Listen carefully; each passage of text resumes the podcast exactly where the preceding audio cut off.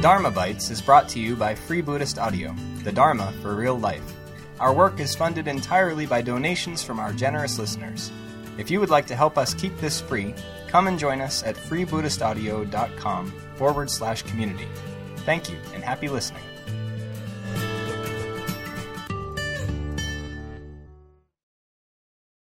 The Buddhist symbol that's very often invoked as a description of ecology uh, is, of course, that of Indra's net. It's a symbol that combines pure relatedness with pure individuality. And I must say, I've found Indra's net to be a very powerful tool. I think somehow just as an imaginative tool, it's helped me to sort of have a sense of feeling part of a greater web of life without plunging into the other extreme of nihilistic uh, non existence. So, Indra's net is a, is, a, is a very powerful image for ecology. This isn't to say that the natural world is Indra's net. I'll come back to this. But Indra's net does seem to re- represent a kind of deeper pattern which ecology um, mirrors. Or at the very least, it's a, it's a very effective, strong imaginative device for the truth of ecology. So, ecology does have this very immediate affinity with Buddhism, and the basis for that uh, is the idea of interconnectedness, symbolized by a network, symbolized by a web, uh, the web of life. Quite often, this is where the, the kind of Buddhist exploration of ecology stops. I'd like to come back to interconnectedness later However, I think there's more to it than just this. There's more, I think, we can draw on from ecology, the science, than just interconnectedness, just Indra's net. And two things that uh, I think we can draw from it.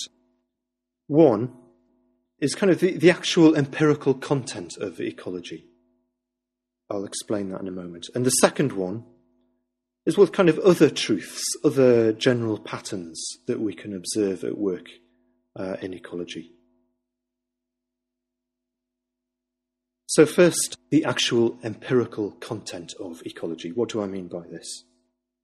Well, I think there's a sort of danger, and one that we're far from immune to as Buddhists, in kind of appropriating the truth of interconnectedness in quite a glib and abstracted way kind of, hey man, we're all interconnected. It can kind of sink quite easily into to a sort of sentimental truism. If we actually go back to scientific ecology and look a bit closer, what we actually see is that um, ecology isn't quite Indra's net. It isn't a perfect reflection of Indra's net. It isn't uh, pure mutual interconnectedness the similarity with Indra's net is only partial. What we actually see, if we look at nature, is that beings are related to some beings more than they are to other beings. And they're related in very particular causal relationships, very particular ways. So I think there's much to learn from ecology about why it doesn't conform to Indra's net as to why it does. Ecology really is about the particularities as much as it is about the general kind of truth, the general sort of pattern of interconnectedness.